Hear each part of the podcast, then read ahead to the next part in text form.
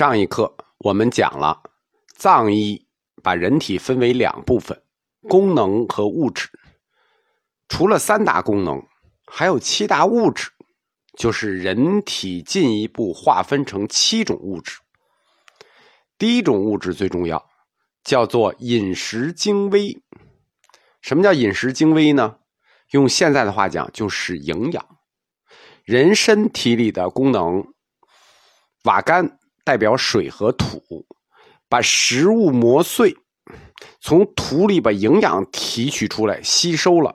吸收的这个物质，就是七大物质中的第一个，也是构成人体物质的根源——饮食精微。哎，就是营养。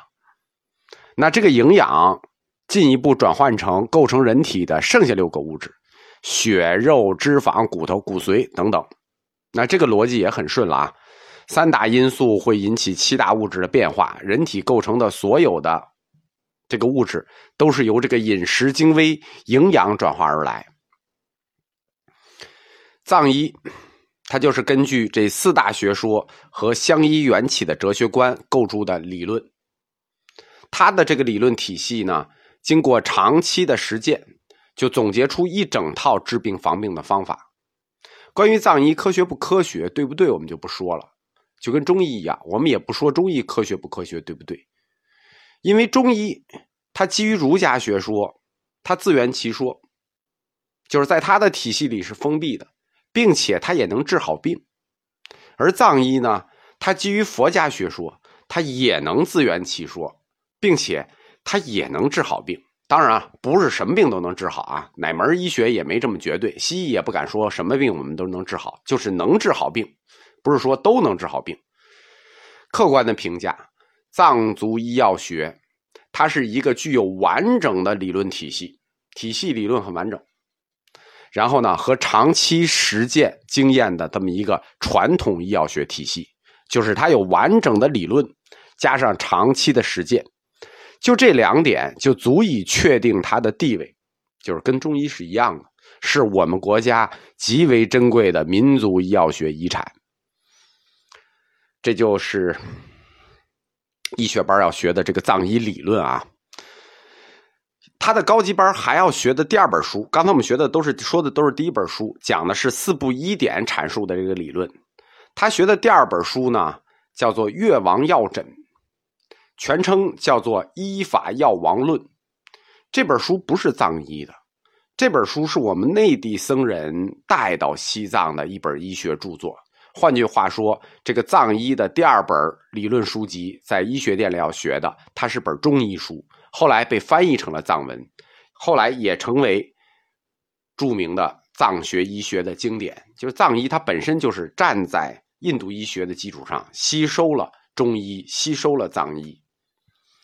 四部医典和越王药诊，它都叫医学。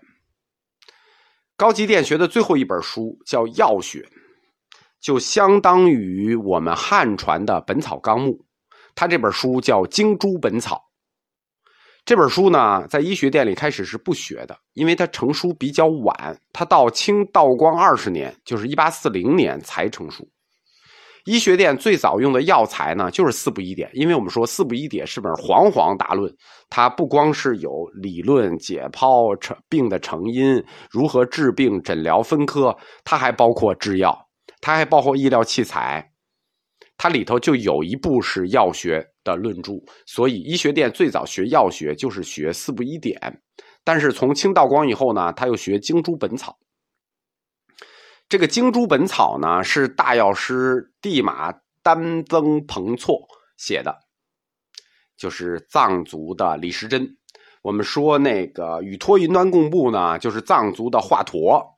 然后呢，这个地马丹增彭措呢，就是藏族的李时珍，他是在四部医典的药学部上，又吸收了这个民间偏方，又做了实地的调查，进行了增补和吸收，增补成了一本独立的药学书籍，就是专门制药的，叫《精珠本草》。这里大概记了两千五百种药，刨掉加工药呢，还剩一千五百种。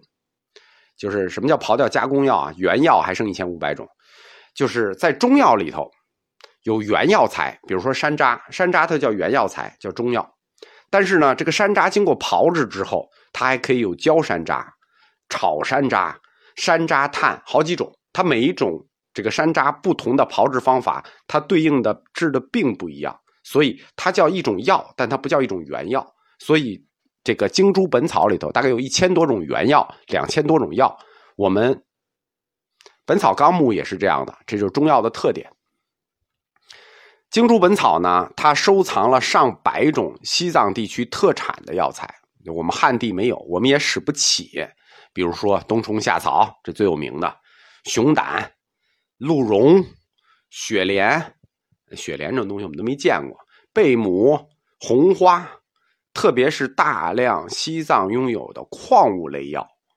这类药呢，其实大部分是外用药。我们中医呢，不是特别敢用这种矿物药，因为矿物药不是大毒就是大热。但是藏医比较敢使，啊，所以他们治治这个骨科、跌打损伤特别厉害，因为他们敢用这种药。这部书《精珠本草》就相当于藏医学的《本草纲目》。医学店的高级班教学呢，特别贴近实践。他们是这这个班我们说最实用，实用性最强。他们不光有理论，他们的高级班每年还有这个叫做什么实践？是什么实践呢？采药实践。每年六月份整体就出去采药去了，然后七月份回来制药，然后八月份又出去采药去了。就是每次出去采药就半拉月一个月的，然后采完了回来一制药也是半拉月一个月的。藏药的品种很多。它基本跟汉方是对应的，就是跟我们这个中医是对应的，丸散高丹，只要我们有的，他们也都有。而且我们说，他们有大量的矿物类药，他们尤其擅长治骨科、跌打损伤科。而且这个医学店，他他每年他有这个实践嘛，他做很多药啊，做完了药他吃不完，对不对？这哪来那么多病？他们每次做完新药都会念经加持，然后再把这药分发给附近的百姓，呃，僧众拿一点，剩下的都给附近的百姓了。因为医学店的这种实践基础，就是他这个店一直就是有这种实践基础，所以解放以后，上个世纪的五十年代，这么我们国家有这叫社会主义大改造运动，那雍和宫也要改造，喇嘛们也要被改造，雍和宫就以医学店为基础成立了。喇嘛肥皂厂负责做肥皂，这个厂后来还在。喇嘛肥皂厂雍和宫的，后来就发展成了北京日用化工品厂，想不到吧？它发展大了。同时呢，它这个还开设了这个蒙医藏医的门诊部啊，那多的房子还开了这个招待所，嗯，改改造的比较彻底。这个店，雍和宫医学店最高的学位叫马林巴，马林巴格西。马林巴格西不光是他们医学殿最高的学位，它是整个藏医系统里最高的学位。凡是能获得马林巴学位、格西学位的，就是非常值得庆贺的事情，因为你就可以离开雍和宫了，出门行医救人了，对吧？就是真正的普度众生。医生是一个真正普度众生的职业啊。所以医学殿的考生，当获得马林巴学位以后，嗯，他有一个仪式。要对所有的人不施一天丰盛的茶水和和饭，就是就是请大家吃顿大的，而且这费用要个人承担啊，就是说谁毕业了，谁个人要承担这个费用，请所有人吃顿大的，所以平时你还得攒点工资。藏传佛教，它为医学开设专门的教育机构。你看，我们在雍和宫里，它是一个店，叫医学店，但是藏医它是有传统的，它。藏传佛教一开始就开设了专门的教育机构，不叫一开始，他很早就开设了教育机构。它起源于拉萨的拉萨的药王山医学立众院。这个拉萨的药王山医学立众院是藏医最早的官方医院。我们在讲十论殿的时候讲过，五世达赖喇嘛是一个特别重视科学的人，他特别实用的人，他特别重视用医疗作为救度众生的手段。中达赖喇嘛的一生，就五世达赖喇嘛的一生，尊者一生致力于推动藏医的建设。首先就是在拉萨哲蚌寺西面修建了这个药王山医学院。药王山医学院的建立呢，在整个藏医历史上都具有里程碑式的意义。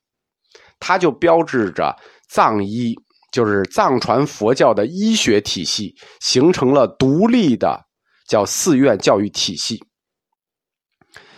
而且自药王山医学殿之后，我们说五世五世尊者啊，就致力于此。他连续建了张松、夏钦、玉家、桑普好几个医学院，藏医、藏药这个教育就由此从藏传佛教里独立出来了，在西藏发展成了一个独立和专门的机构，就是它脱离了，叫脱离了，就是呃相当一部分脱离了藏传佛教，成为一个独立的机构。所以从此以后，西藏的寺院就不再设。医学部就是曼巴扎仓了，雍和宫还设，但在西藏的寺院就不再设了，而是有专门的医学院来教授这个藏医藏药。他的一些理论呢，也还学在寺院里，就是在显宗殿大武明里头学学医方明。这就是我们就把四学殿最后讲完了，这就是医学殿最后的课。我们出了四学殿，就可以进入雍和宫下一个。景点法轮殿了。